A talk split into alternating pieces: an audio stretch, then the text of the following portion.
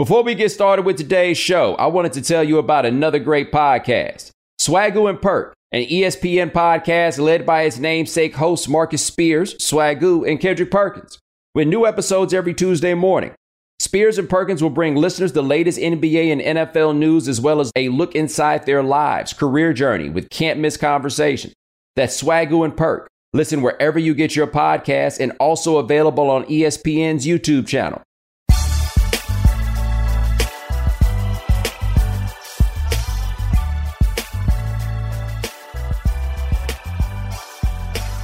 Ladies and gentlemen, welcome to the right time. My name is Bomani Jones. Thanks for listening wherever you get your podcast. Thanks for watching us on YouTube. Rate us, review us, give us five stars. You only give us four stars. I'm inclined to believe you are a hater. Just want to let you know off the top the Right Time Book Club starts on June 13th. The book is King of the World by David Remnick. It's a great biography of a younger Muhammad Ali. Be sure to check that out. But you know, this is the time of week where we have a guest join us. It is one of our favorite guests. I don't know if I have more fun I have anybody on here than our man who has his number retired in San Antonio. He, I bet he wanted to snatch it off LaMarcus Aldridge back. His name is Bruce Bowen. Bruce, what's going on? Boy, I tell you, you find new and creative ways to bring this show to another level, and I'm all for it. I'm all for it. Boy, I'm just saying, man, that was good of you. But I just wonder sometimes when you take it out the rafters, you be like, "Hey, dog, you can't be doing it like that if I'm gonna do this though." You know, it's one of those things from the the ego standpoint. I felt like this when it all transpired, Bo. I was like, you know what? Why am I going to say, no, he can't? I felt like it would have brought more negative attention on me. So my thing is the best thing for me to do is, all right, go ahead, man. Hey, I hope you're able to accomplish something with it. I said, but you got to understand, you know, if you plan on going to the rafters, what rafters, what, what what's your number going to be? You know, 12, 2.0 or, or what? But no, man, I just felt like if I would, I would have been that angry black man that was over there just mean and just uh, no. But Bruce, what's the big deal? It's still in the rafters. So what? No, I don't want to. Yeah, y'all would have been killing me for that. Well, I think the other thing too, and just so you know, I'm not saying this to send it to your therapist, right? But I imagine that the day they called you and were like, "Yo, we're retiring your jersey," Like, did you expect that? You know, because like different teams have different standards. Like the Lakers, you got to make the Hall of Fame, right? It's a completely different game. But as Ooh. good as you were and as much as you contributed, it's not like, okay, well, we know when Bruce stopped, they go retire his jersey. Like, I imagine the honor for you had to be such a big deal because it was so particular to the contribution to a family of sorts, if that makes sense.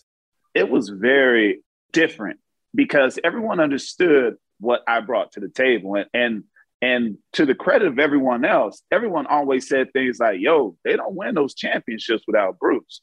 It wasn't one of those situations where, you know, you kind of join a team and you have a good month and you contribute for that month. But other than that, it's not a lot going on. So the way Pop did it was in classic Pop form. Me and my kids, we went to the game and we're walking through the tunnel and Pop drives up and say, hey, hey, hey uh, um, uh, just want to let you know something. I'm like, now I'm like, what, what what's up? What's up? He's like, uh, we putting your number in the rafters. And he takes off. so it's not even, I can't kind of like, wait, did he just, did he just say?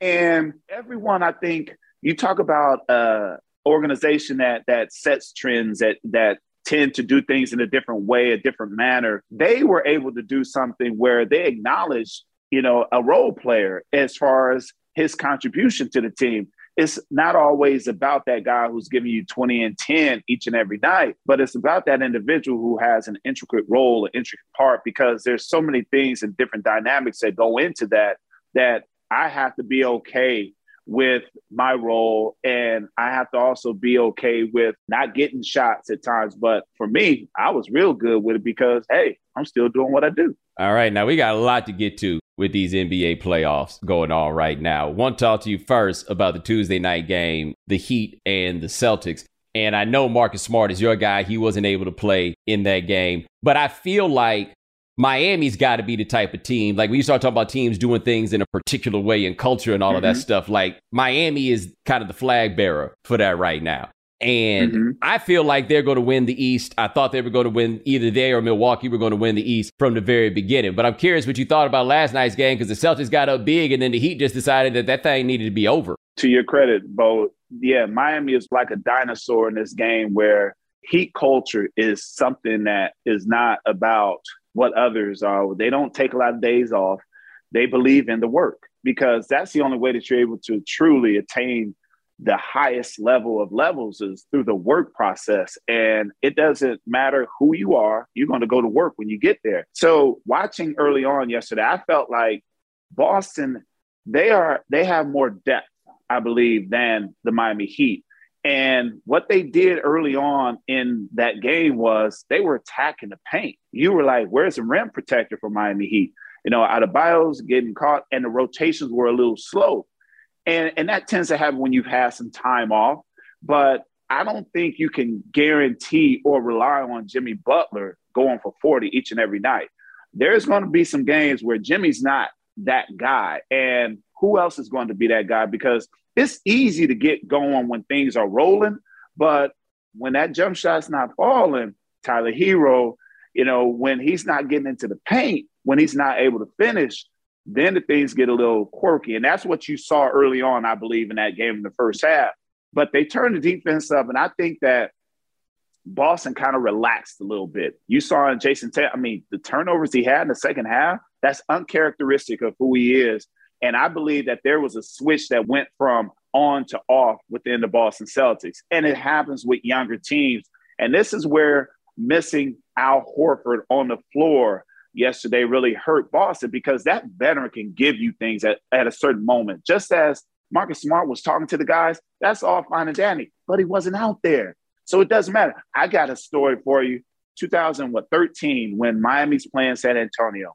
I'm there, and I remember the next day speaking with Tony, Tim, and Manu.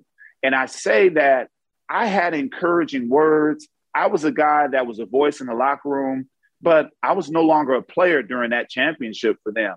And so even though I sat in Tony's room for two hours, sat with Manu for another hour and a half, and then Tim, I was so doggone tired, we just went to eat.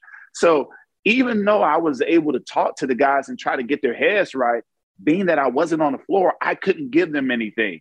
So you need that person on the floor to kind of get things back together. I love what Marcus Smart was doing as far as trying to rally the troops and get guys going. But you know, it's hard to buy into that when you're looking like you know Miami Vice out there and got your button down to the to the to the navel and and showing your medallion and your taco meat right there. Let me tell you something. When I saw him in that fit, I knew exactly what he said when he bought that fit. I'm wear that the next time I go to Miami. It ain't matter if it was the conference finals, the off season, whatever it is. He had just decided I'm wearing that the next time. Definitely, but you know, Miami brings that out in folks. It's right. He's been in Boston. It's cold. It's still chilly. You getting that that great weather and that humidity just tends to do something to you. You start thinking of old things. You know, bad boys, bad boys. what you gonna do? So I ain't gonna lie though. I got to get me a couple of those short sets for the summer. Like I ain't never really been about that, but I I kind I'm kind of feeling that short set life right no, no, now. No, no, no, no, no, no, no. That some of these some of these short sets need to die out at the swap meet. Like when I used to go to the El Camino swap meet in LA. So man, I, I see some of the things going on. I'm like, the way guys are dressing now, they gonna make the NBA enforce a dress code. they gonna bring like, it back. What's up with the t-shirts and the hats on on the bench? I was taught that you didn't wear a hat indoors. Only ones that wear hats indoors are baseball players, and you understand why, and golfers. But come on, man, they. There's nothing wrong with a nice, nice fitted suit or a nice dress shirt. You know, play the role. Let me ask you this: and I feel like such an old man on this, but I really feel this way. I hate that the coaches don't wear suits anymore. You know what it is? Because this is what you see in AAU basketball and high school basketball. You see coaches wearing, you know, these golf polos and things like that. Where is the professionalism of it all?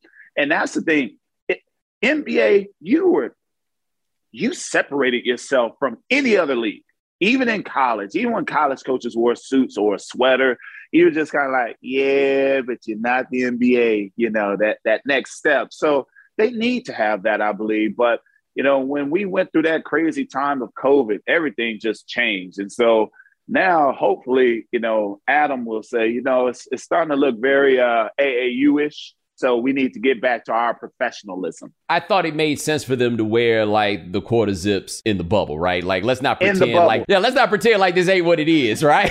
you know, like I'd be so bad if I was in there in hard bottom shoes and wasn't nobody watching. Like on that, I got it, but I always like it to me. It's part of the game. Now it's a little different now that everybody get a stylist or whatever. But I liked it better when like you knew Pat Riley was the fly dude, you knew Doug Moe couldn't dress. You know what I'm saying? Like you knew it added to the color and the personality of it. And now all them dudes just seem the same to me. Man, there is no separation. There is no, well, I'm here and you're there. But you know, Pat Riley still wears that suit. He still got he got a collar named after him. And I was with my suit person. And I said, "You want the Pat Riley collar?" I was like, "Well, oh yeah, let me have the Pat Riley collar."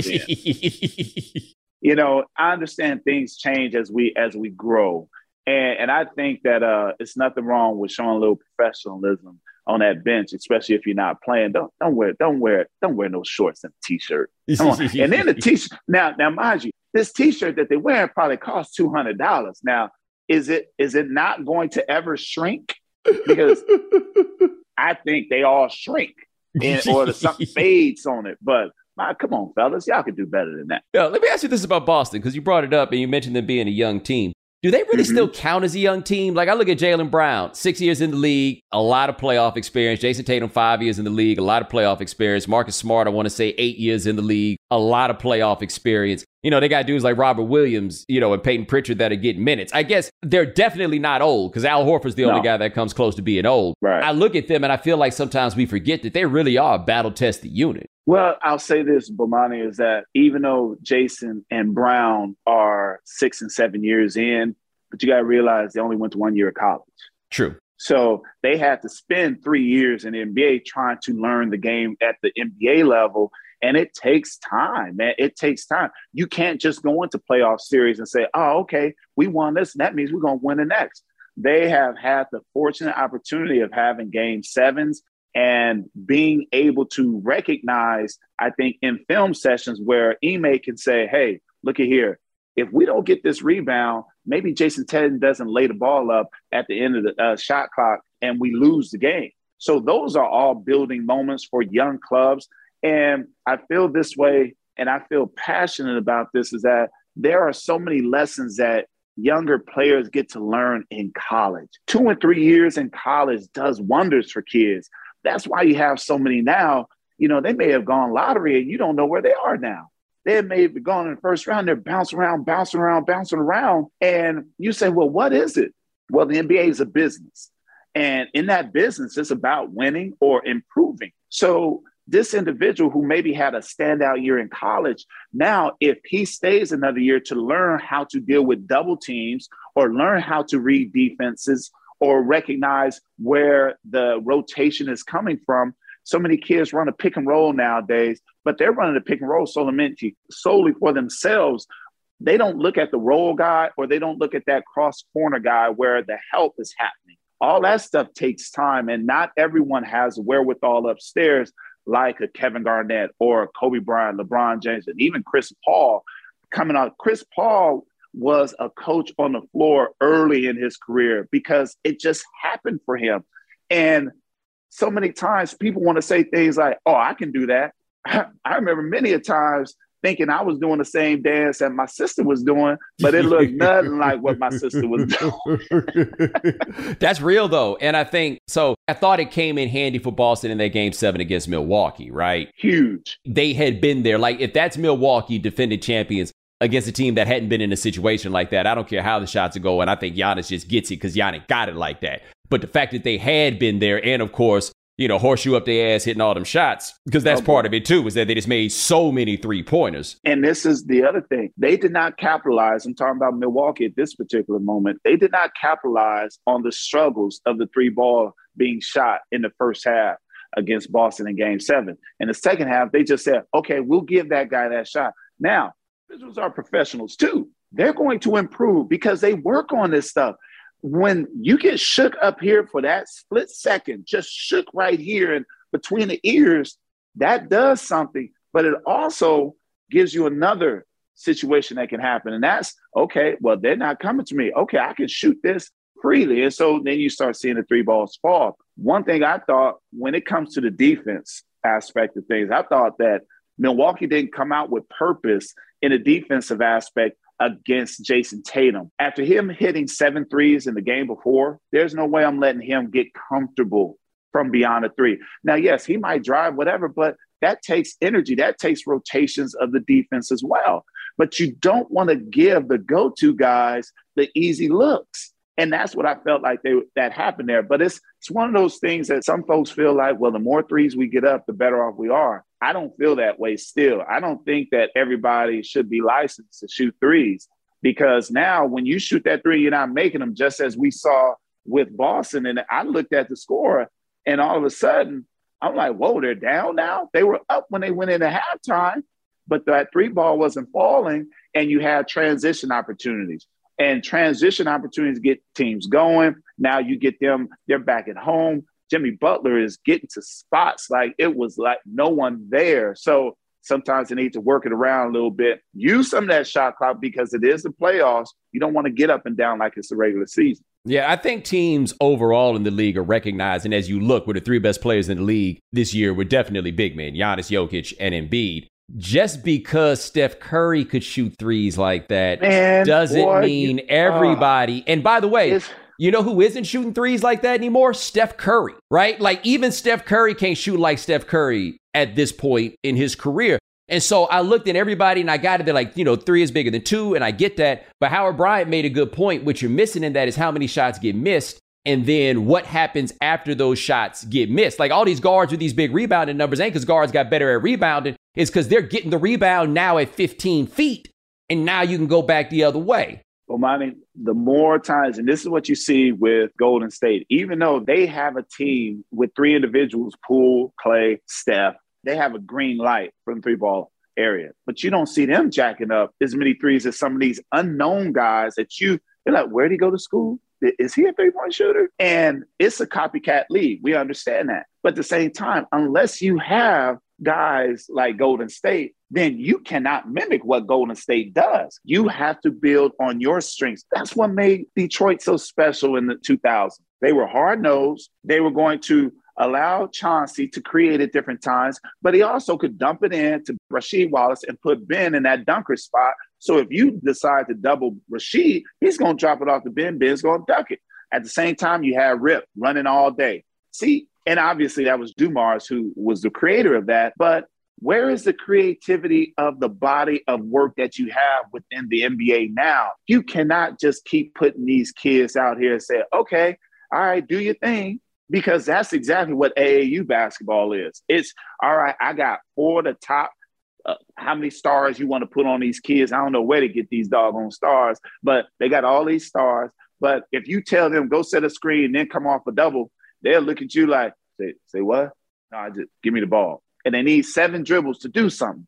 No, in this game, for you to be effective, you do it in two dribbles. That means keep it simple. Not everybody has the license of what Kyrie and Kevin Durant have. They're exceptional talents. And I think that's what's missing today because everybody puts an elite on something when everybody is not elite. It's okay being a solid player because if you're a solid player playing with an elite guy, next thing you know, you have the opportunity to win championships. Yeah, I once checked out uh, pretty high level AAU programs practice, right? they were basically practicing get the ball off the glass, get down the court, set up as quick as possible, spread it out, you know, and then go from there. But the coach made a point to me that I really hadn't thought about. He's just like, yo, man, how much time you think I get with them? Like for the AAU guy, they don't have time to be running like three hour practices and all of this stuff. But the problem is because of the prevalence of AAU, the significance of high school is so much lower. And it's like high school is oh. where all that stuff oh. you're talking about, that oh. foundational oh. stuff is should be laid yes. down. But I don't know how much these cats, especially because they go to different high school every year, how much they respect those people. You know what I mean? So my thing, I coach high school basketball now, Bomani, and we were fortunate enough. We got to state this year. We lost a double overtime. And the first overtime, we didn't get a rebound. That's why it led to the second one. And that resonates in my head until we start practicing again. So what I found in AAU as well as high school basketball because so many parents are being told that their kid is, whoa, oh, he nice. That's what's being said. And someone that has experienced college, NBA, they have no voice because they're not telling the parents what the parents want to hear. If anything, they may say what they need to hear is that, hey, your son is six nine. Don't make him into a stretch four right now. Allow him to be comfortable playing with his back to the basket and have some big man moves, and then you build out. But what's happening is just the opposite. Six nine, put him out there on the three. The big got to come guarding. And I've seen kids that are so uncomfortable. It's like somebody stuck kryptonite in Superman's pockets. He can't do nothing. And I'm saying, you are six five, and you know this being from Houston, they just growing big in the state of Texas. You get kids six nine, 14 years old, but he can't do a jump hook. He can't do a drop step. He doesn't know what the Mikan drill is. And that is what's so bad today. But you know what, Bomani, they have time to practice, but these coaches don't know what to work on. All they see is what, oh, D'Antoni ran is dribble handoff, dribble handoff. I'm going to do that. And then when it gets stopped, now they're like, uh, uh, do this. No, man, we have to teach kids. It's just as, Bomani, you didn't come out of college and just step on the scene to where you are now. You you built, you learn, and you watch others. You took a little something from someone. You continue to be nurtured in your craft. There's less nurturing in the craft today than it's ever been because you have such great athletes. See, you look at Dwight Howard right now, great athlete in Orlando, but was never a basketball player. Didn't have the skill set of basketball. And I say skill set because some people are gonna be like, what do you mean? He was defensive player of the year. He was, yes, he was a very good athlete that was able to do things on the court. But when that back injury happened, what did he have to fall back on? See, a basketball skill set, you're able to go here, go there. Robert Horry. Robert Horry figured out a way to defend, knock down threes, make basketball plays, and give give you whatever you need because of his skill set. He was athletic, but he had a skill set. And that's not a knock on Dwight Howard. It's just the facts of so many guys now. You look at how big they are. You like, especially in the state of Texas, you say, man, that boy need to have his knuckles in the dirt. Mm-hmm. Knuckles in the defensive end, boy. Deep, you get to that quarterback. Hmm. but you can't do that in basketball. You got to have finesse in this game. Right. And by the way, Robert Horry stopped throwing the ball in the third row. Like I remember when they tried to trade him for Sean Elliott and then the physical came back. You'd be watching Rockets games like, dog, why do you think Akeem is in the third row? Right? like he just be throw he throw he, man, he throw the ball anywhere and then come down the court like what y'all looking at me for? Because you threw what the I ball do. in the third row. It was hey, hey, it was a little flex off 454 on his yes, hands. Yes. You know, yes, yes. Because because you know that's what all of them had on. It smelled like one one big senior citizen home in the gym. Spring is the best time to add new challenges to your training, just in time for summer and warmer days. I've been in the gym a little bit trying to get my fitness in check so I can break these skinny allegations I keep getting. And spring is the best time of the year to take a new look at your fitness routine, dial it up a notch, and continue powering on. Peloton has everything you need to get you where you're going. Whether you prefer to run outdoors, row, or ride at home, or strength train at the gym, Peloton has something for you. Peloton's varying class lengths were designed with your training plan in mind. Personalize your workout whether you'd like to add a 10 minute core session at the end of your strength class or take a 60 minute power zone ride to increase your endurance. Peloton classes are designed to help focus on your needs and goals while challenging yourself at every level. Now you can catch up on your favorite NBA games with NBA League Pass while you push yourself to new levels of fitness. Watch your favorite games and win your workouts with NBA League Pass on Peloton and visit onepeloton.com. Peloton All Access membership and NBA League Pass subscription required.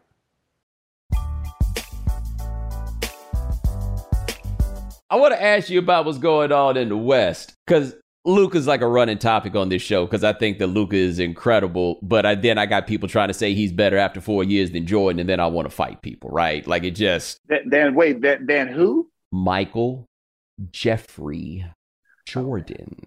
That's that's Yes, those are those, Yeah, are, yeah, those yeah, are Instagram folks. But Yeah, go yeah, ahead. yeah, I- yeah, know, yeah. I, I, okay, so I'm I'm gonna dive in right now because this this is this. obviously, he is a special talent. Special talent from the standpoint that he's been playing at a high level a lot longer than a lot of other guys. Right. So he's able to adapt even more. And and where it takes other guys a little bit more time, you got to look at what's around him now and the trust that they have in him and some of the pieces that are there. Luka is very good, but at the same time, one guy can't beat a team. One guy cannot. dog, this is what I keep like people get mad at me about this. I had a long running thing on Twitter with people about this, and I think I really think they misunderstood what I was saying.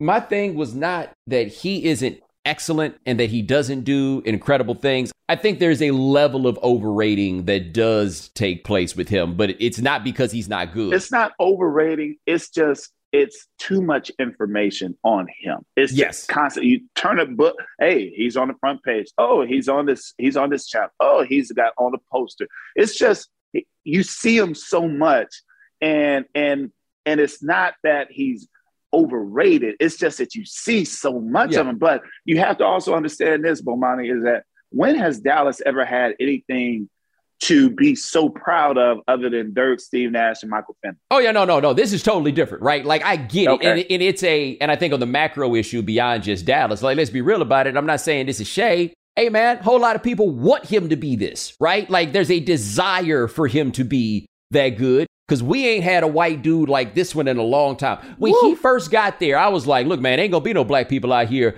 putting uh, this white man name on their back and wearing his jersey. Shh. Man, please. Them dudes in Dallas is like, you keep that Dak Prescott jersey, dog. Let me get that Luka. Like he's star in that way. But I just feel like, and I was curious your perspective on this, you know, as a role player in this and playing with Tim Duncan, who was maybe the most offensively unselfish superstar that we've ever had, right? You just gotta let dudes have the ball sometimes. Like the Yeah. numbers even bear it out that if he gets the ball into somebody's hands early in the possession, they do a lot better than they do when he's just like nobody can guard me. Which nobody can guard you anytime down the floor. Right.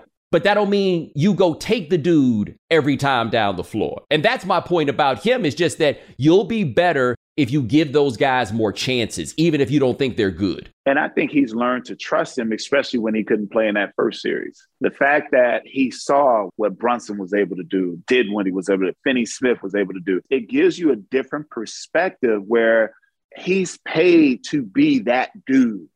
And sometimes it's the hardest thing is to trust some of those guys that are in the locker room with you. But this is where I think Jason Kidd, Nico Harrison, the GM, has helped Luka with being able to share it in a way because Jason Kidd has had to deal with so many different types of personalities, keeping guys happy. You know, I need the ball, I need the ball, I need the ball. And he was able to get everyone the rock. Nico Harrison dealing with Nike guys, you know, all these different egos that he had to deal with.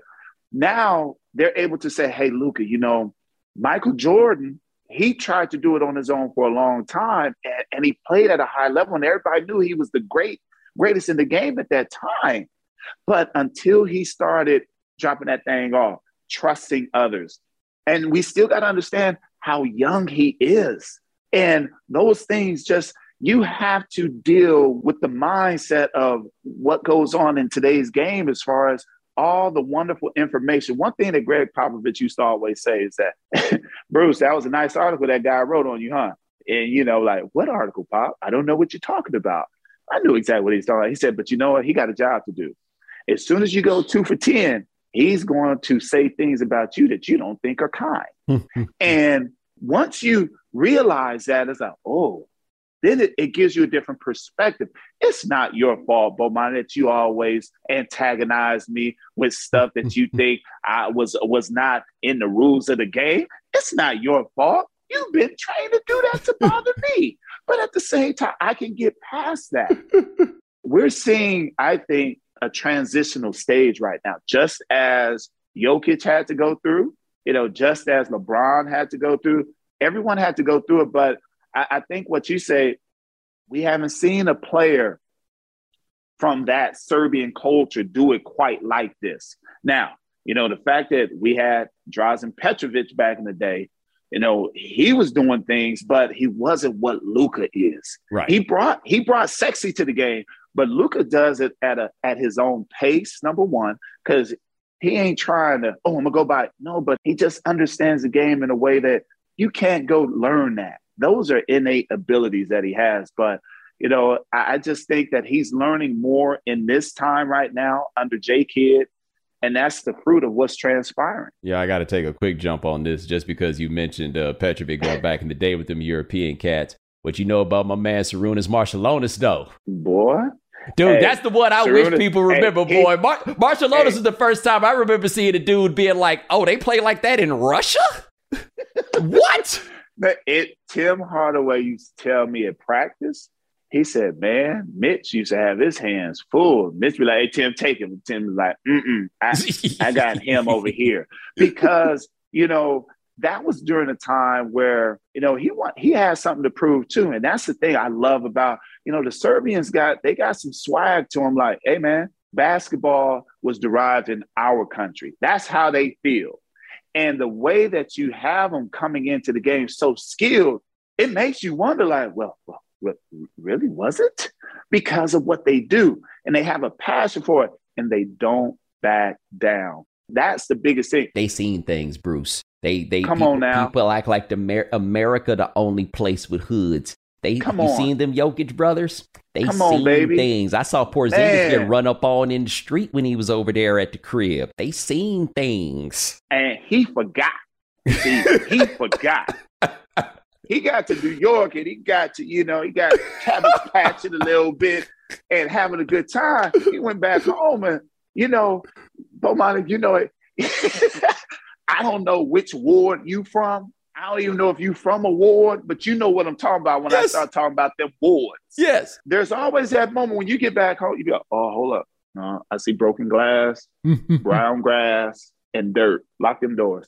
and now you're aware. Yeah. thing is, he kept on, hey, hey yeah, he forgot. Yep. But you got to be aware, and they are aware. And those Serbian players, he un- he understands what he's doing right now.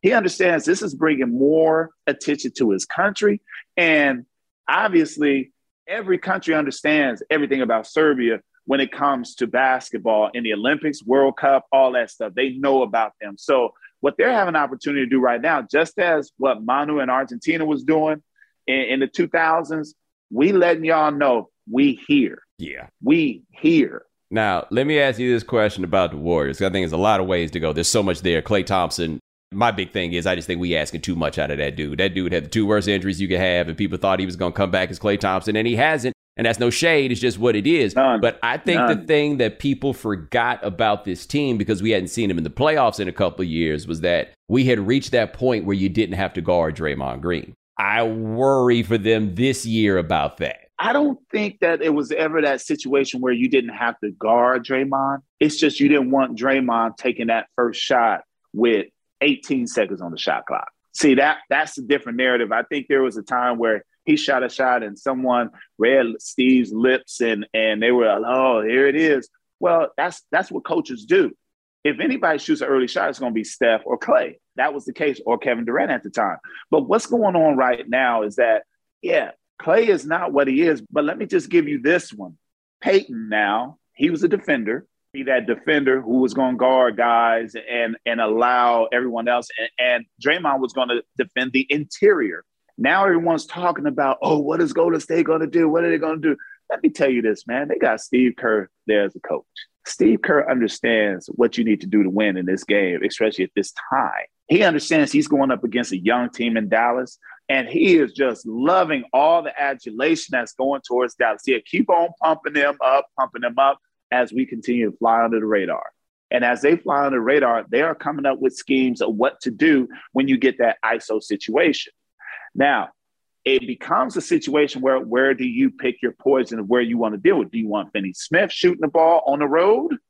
Or do you want someone else? Do you want to hit him with a double team too soon? Not really. You just want to make things as tough as you can. And if Luka is willing to take all those shots, like Kobe, if Kobe was taking all the shots, does Derek Fisher get a rhythm? Does Robert Horry get a rhythm? Does Samaki Walker get an opportunity for a putback? So there's there's pros and cons to it, but I think Golden State's going to come up with a game plan where you're going to see something and people are going to remember. Oh, oh, wait, wait a minute. We're talking about the championship caliber Golden State Warriors. Let Luka score 50 and hope he wears himself out. Because what you saw, like in them series against the Clippers, for example, where you're going so hard early and then the shots ain't falling late. Even game five against Phoenix, you saw that same thing happen. Like I would convince him that, try to convince him that it's his world. And then I would just antagonize him because he is good to lose his mind. Oh man, he it, yeah, and, I see I the smile on your face when I brought that up. You were sitting right there just thinking about, oh boy, I would be you and Dennis Rodman would just be all up in his head. you know, it, it's interesting. I've said this is that he's gotten better with things, and he has to understand that you can't always want a foul call or you think you deserve a foul call. You have to move on to the next play. Moving on to the next play is a lot better for him than dwelling on that no call. And then you get a wide open shot and you miss it. Now I'm talking about how your mind works in the course of the game. You miss that shot because you're upset about another shot. And now your third shot comes and you do something that you shouldn't have done. All that is derived because you weren't able to move past that one unfortunate circumstance where you thought you were fouled. So if that is the case, I think he can get his stuff in increments. So the first quarter, only take four shots. Four shots, two of them layups, two of them jump shots. Just that's it. Make sure everybody else gets theirs. See, because if you do it that way, you can still wait and bide your time to the point where fourth quarter comes and last five minutes. Now we're going to do it this way. That's what we did as a group in San Antonio. TD, here you go. We do something. He gets it to Tony, run some for Manu, Tony Manu. But fourth quarter, TD knew it was coming to him. That's the biggest thing. And it's different for him because Tim was a big man and Luka handles the ball. So you can control that aspect of things. But more importantly, get Finney going. Get him going. And I think everything else falls into place. Brunson's going to be all right. You also want to, with Dinwiddie, I felt like he made maybe he came back a little too soon from his injury early on. So that's why you get the inconsistency. So I think it's important for him. Get him something where he's not putting so much pressure on himself. I felt like there's times where he presses a little bit. No need to press. Hey, you got other guys on this floor. It's not just solely about you. Another day is here and you're ready for it. What to wear? Check. Breakfast, lunch, and dinner? Check. Planning for what's next and how to save for it? That's where Bank of America can help. For your financial to-dos, Bank of America has experts ready to help get you closer to your goals. Get started at one of our local financial centers or 24-7 in our mobile banking app. Find a location near you at bankofamerica.com slash talk to us. What would you like the power to do? Mobile banking requires downloading the app and is only available for select devices. Message and data rates may apply. Bank of America and a member FDIC. All right, so we went through those series. I ain't worried about predictions. They, you know, we just all guessing. I don't want to be wrong again either. But I wanted, while we had the chance though, to get here. The pile on of Chris Paul, like I am actually amazed. No shade to nobody at this company, but we just I don't know if they knew that when they invited Patrick Beverley, he was just gonna get on TV and hate for two days. I don't. I had that. I, that was a hating bonanza. And again, Patrick Beverley talking about Chris Paul. Now you could say it's me talking about Patrick Beverley. That's fair, but the pile on of Chris Paul has started. And the one particular thing I want to talk to you about, and of course, you'll understand how it broadens out generally, is people talk about his teams blowing 2 0 leads in playoff series. Right. You were there in 08 when those Hornets got up 2 0, and then you guys came back and won the series as the defending champions. But I think the part that people are losing sight of is how in the world did that team get the two seed that year? Because Chris Paul was amazing. Chris Paul has been amazing ever since he got into the NBA, Bo. And I say this now, I've had my run ins with Chris, always respected his talent. I've always respected his talent. Because of his talent, that's why I had to play the way I did against him. Now, when you start disrespecting the talent of someone and making it more personal, see, to me, I would never say that, oh man, shoot, Carmelo Anthony wasn't nothing he put my little narrow butt on the block, would have had a field day. that, hey, as they say, that's facts. Yes. So, you know, no disrespect, you should be throwing out to someone who is as talented as he is. Chris Paul came in with the mindset that was above others at running guys on the floor. He's the coach on the floor. When he got to New Orleans, Scott was the head coach at the time, handed him the playbook.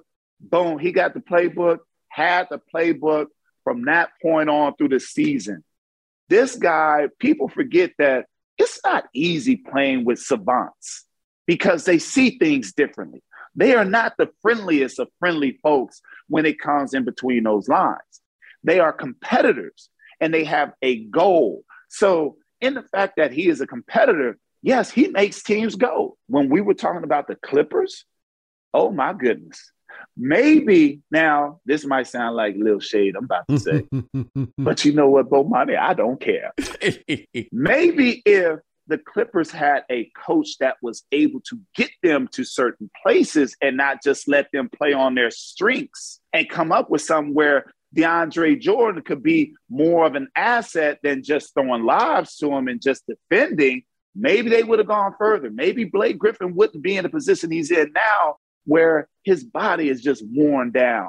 If they had someone that was able to do things in a way where you we're running sets here and there. Right. But that's that's neither here nor there because he's he's now in Philadelphia. So with Chris getting those guys, Lob City was all because of Chris. And people forget they were the Clippers. The Clippers. Come on, come on. So for you to, I mean, he's a future Hall of Famer. And I'll say it like this, Bomani. It's the equivalent of me talking mad trash about Vince Carter. He ain't nothing. no, Vince was half man, half amazing.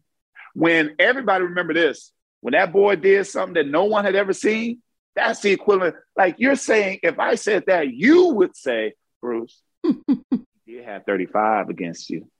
right. Bomani, that doesn't matter. But for him, say that this guy doesn't defend, he's a cone. It went from that testifying in church to the pastor said, Give me that mic. because you're saying this guy is just that. But you didn't say anything about you getting ejected last year in the playoffs against yeah. that guy. If he's such a cone, how come how come he was able to advance past you? So this is where, you know, it ain't I, I talk about this a lot as far as this generation of we can say things like, I'm a first team all defender you can say what you want, but until the critics and those that are judging that say you're a first time all defense guy, you're not going to be that. But see, when it comes to social media, you can say all this stuff and create more followers and create, oh, he, yeah, he's this, he's that. And he's on the other side. He's no longer doing this. Yeah. And sometimes guys try to figure out ways to keep themselves alive, keep themselves in a point where a GM says, you know what, we need him. We need a guy like that. That's all that is. And it's unfortunate because it goes back to, hey, you're part of the same fraternity, the NBA. But it's not the first time anybody has had ill will towards someone. It's just the first time someone says it quite like they do and they look really bad doing it. Yeah. Like the analogy I made with Chris right fast, and I think you'll understand where I'm coming from here. He is a maestro, right? Just an incredible you do this, you do that, everything else, and the music will be beautiful. But the playoffs is like a concert, and you need James Brown, right? Like you can be the maestro, but Chris Paul, and it's hard for a six foot guy to be this. He ain't gonna be the guy on the mic when it's like, yo, all we got is drums. Like the electricity went out, you can't hear the guitar, all you can hear is the drums, and it's just gonna be me and these drums. And that's not his fault. But he's also never played with a guy who, if he wasn't bringing it like that, could be like, all right, dog, on me. Even James Harden, because you couldn't trust James Harden. No. You know, Nate Archibald had Larry Bird. Right. Robert Parish. He had Kevin McHale. Right. Those are three Hall of Famers right there. Yo, there's one guy who's pulled this off, and it's Isaiah. And that's why people sleep on Isaiah. On my back, boys, we're heading to the promised land. But even even with Isaiah, now you're talking about Thomas yeah. uh, the the uh, Detroit. Yes, yes, OG, OG, OG. Zeke, Zeke. Yes. but even with Zeke, he had Joe Dumars. Yeah.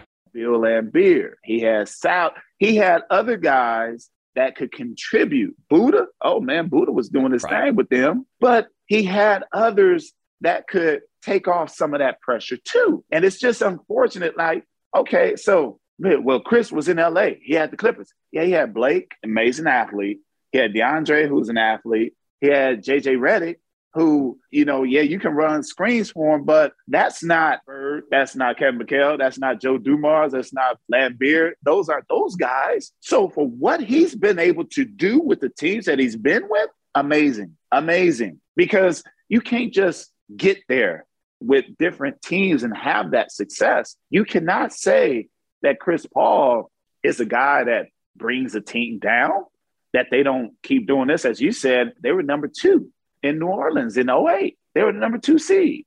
It just so happened they came up against a veteran team, but number two seed did it with with Tyson Chandler, David West, Mo Pete, David. Those that understand things, you know, those CEOs, when they hear people talking out the side of their neck, they don't react. They don't be like, "Oh, this is preposterous. This is not." No. They just sit there and they go, mm-hmm. Mm-hmm. See, an intelligent person don't open his mouth for you to understand that he's intelligent. Mm-hmm. But that fool got his mouth mm-hmm. running all day, every day, and you know exactly where he stands. Right. Last thing I want to ask before we get out of here. I'm going to try to make this quick, but it may not be quick, and I understand. You've spent a decent time around Philly and what's going on with the Sixers, you know, mostly with the previous regime. But if you're Joel Embiid, why aren't you walking upstairs and saying, either he got to go or I got to go. You can pick your he that you decide. I'm thinking of James Harden, right? Like I'm on James Harden. Like, yo, if he's coming back, I got to go, man. See, but when it comes to accountability, that's a lost art in this game with a lot of guys. A lot of guys don't want that smoke because if I go upstairs and I say it's either him or him, then I have to bring it in a way where I'm showing my accountability to the organization that I am a leader, that I am this guy that we can build upon. He's just not that dude. And I say not that dude, not talking about the talent. No, we know that Joel Embiid is an amazing talent, but that individual that eats, drinks, and sleeps basketball that wants to be the best version of who he is so that he can have longevity in this game. The guy that comes in and says, you know what, hey, I changed my diet. Why do you look so good? because I'm exercising more, because I'm studying film. I'm getting guys to go somewhere. We're going to all get together and we're going to have a workout session because that's what leaders do. See, you have a day and age where guys have not experienced things so much, Bomani, and they don't know to go and do something like that. They say, man, that ain't my problem. No, but it is when you are the face of the organization. This team will go as far as you allow it to go. And this is also, see, for me, I go to this, Bomani. I go to the fact that, all right, you threw Ben Simmons under the bus. The coach threw Ben Simmons under the bus. Now, now what, what what's going on? Where is anyone going to say, hey man, we don't need to do that? If anything, I mean Tobias Harris, you know, he's been solid for him, but he can only do so much. We got to be more accountable and it's just not in them to do those things because you see what happens. Everybody want to point the finger. That's your teammate man no matter what. That's your teammate until he's no longer your teammate. I wonder especially joel being like 27 28 like at that age if this is the off season for a certain breakthrough. Because simmons was a problem. Like i was okay with the way they dealt with simmons. I thought he needed to go but i imagine if simmons goes and then you bring in another problem that's the point where you look at yourself and you got to be like, I guess I do have to do everything. You know what I mean? Like, like, like you yeah. get to a place where you just kind of like, okay, this really is mine because they just went and got one of the greatest players of all time, and I'm still way better than him. Okay, I guess it's on me. Well, but it's always been that way. You got to remember early on. I, I think again, where is the appreciation for the Philadelphia organization from Joel? Those years where he was hurt and didn't play, those years, how is it that Brett Brown was able to make things work? It seems, and all of a sudden you get another someone else gets in. Now you got issues with Ben Simmons. All the stuff that just kind of it really made me say, well, damn, I guess Brett did a great job there. If this wasn't the narrative during that time, and so it was always about trusting that process, trust the process, and now, Joel, the process is about you. You have to be that guy that is able to get everyone to the point where they say, that's our leader. And I just don't feel like that's what guys feel about Joel. guys are still on their own. I love Maxey. And the fact his spirit, he's he's in the gym all the time. The thing with him, they're like, hey man, take some time off. I've yet to hear them say something like, yeah, you know, Joel's been in the gym, man. We got to tell him to go home. nope. Bruce Bowen, my man. Thank you, dog. Been good. Hey, man, we might have to do this again before this whole thing wraps up. And I want you to note, we've done okay. this whole thing for 51 minutes. I ain't said nothing. I and I watched that game last night and they went to the video when Adebayo was boxing out Robert Williams and they came back and they called a flagrant foul and I did not even come back and ask you if they called that TV the Bowen cam. You know what I'm saying? Because if they'd have had the Bowen cam back in the day, dog, you'd have been so famous. Really? You'd have been so famous. You know, you'd have been so famous. They'd have been they'd have been going and double and triple checking your work every game on the Bowen cam. We need accountability at all levels now. I see boys. I see. I just. I mean, everything can't be a flagrant, man. Everything can't be a flagrant. I hate foul. it so much. I hate it so much. Come on. And then, I mean, if you're gonna get on that, how about all the doggone traveling? I watched on Instagram. Steph ran, grabbed the ball, took two steps, and then dribbled, and no one. The only one that was like, "Hey, hey," was the defender. He's like, he, he's traveling. The fact that I think they don't want to put so much responsibility on the officials because you got to be good in this game to understand what's going on. Yeah, you might miss some calls, but a rip through, that's, hey, it's, you're going up to shoot. No matter what, you got to reward the guy for that. So that guy better play some better defense.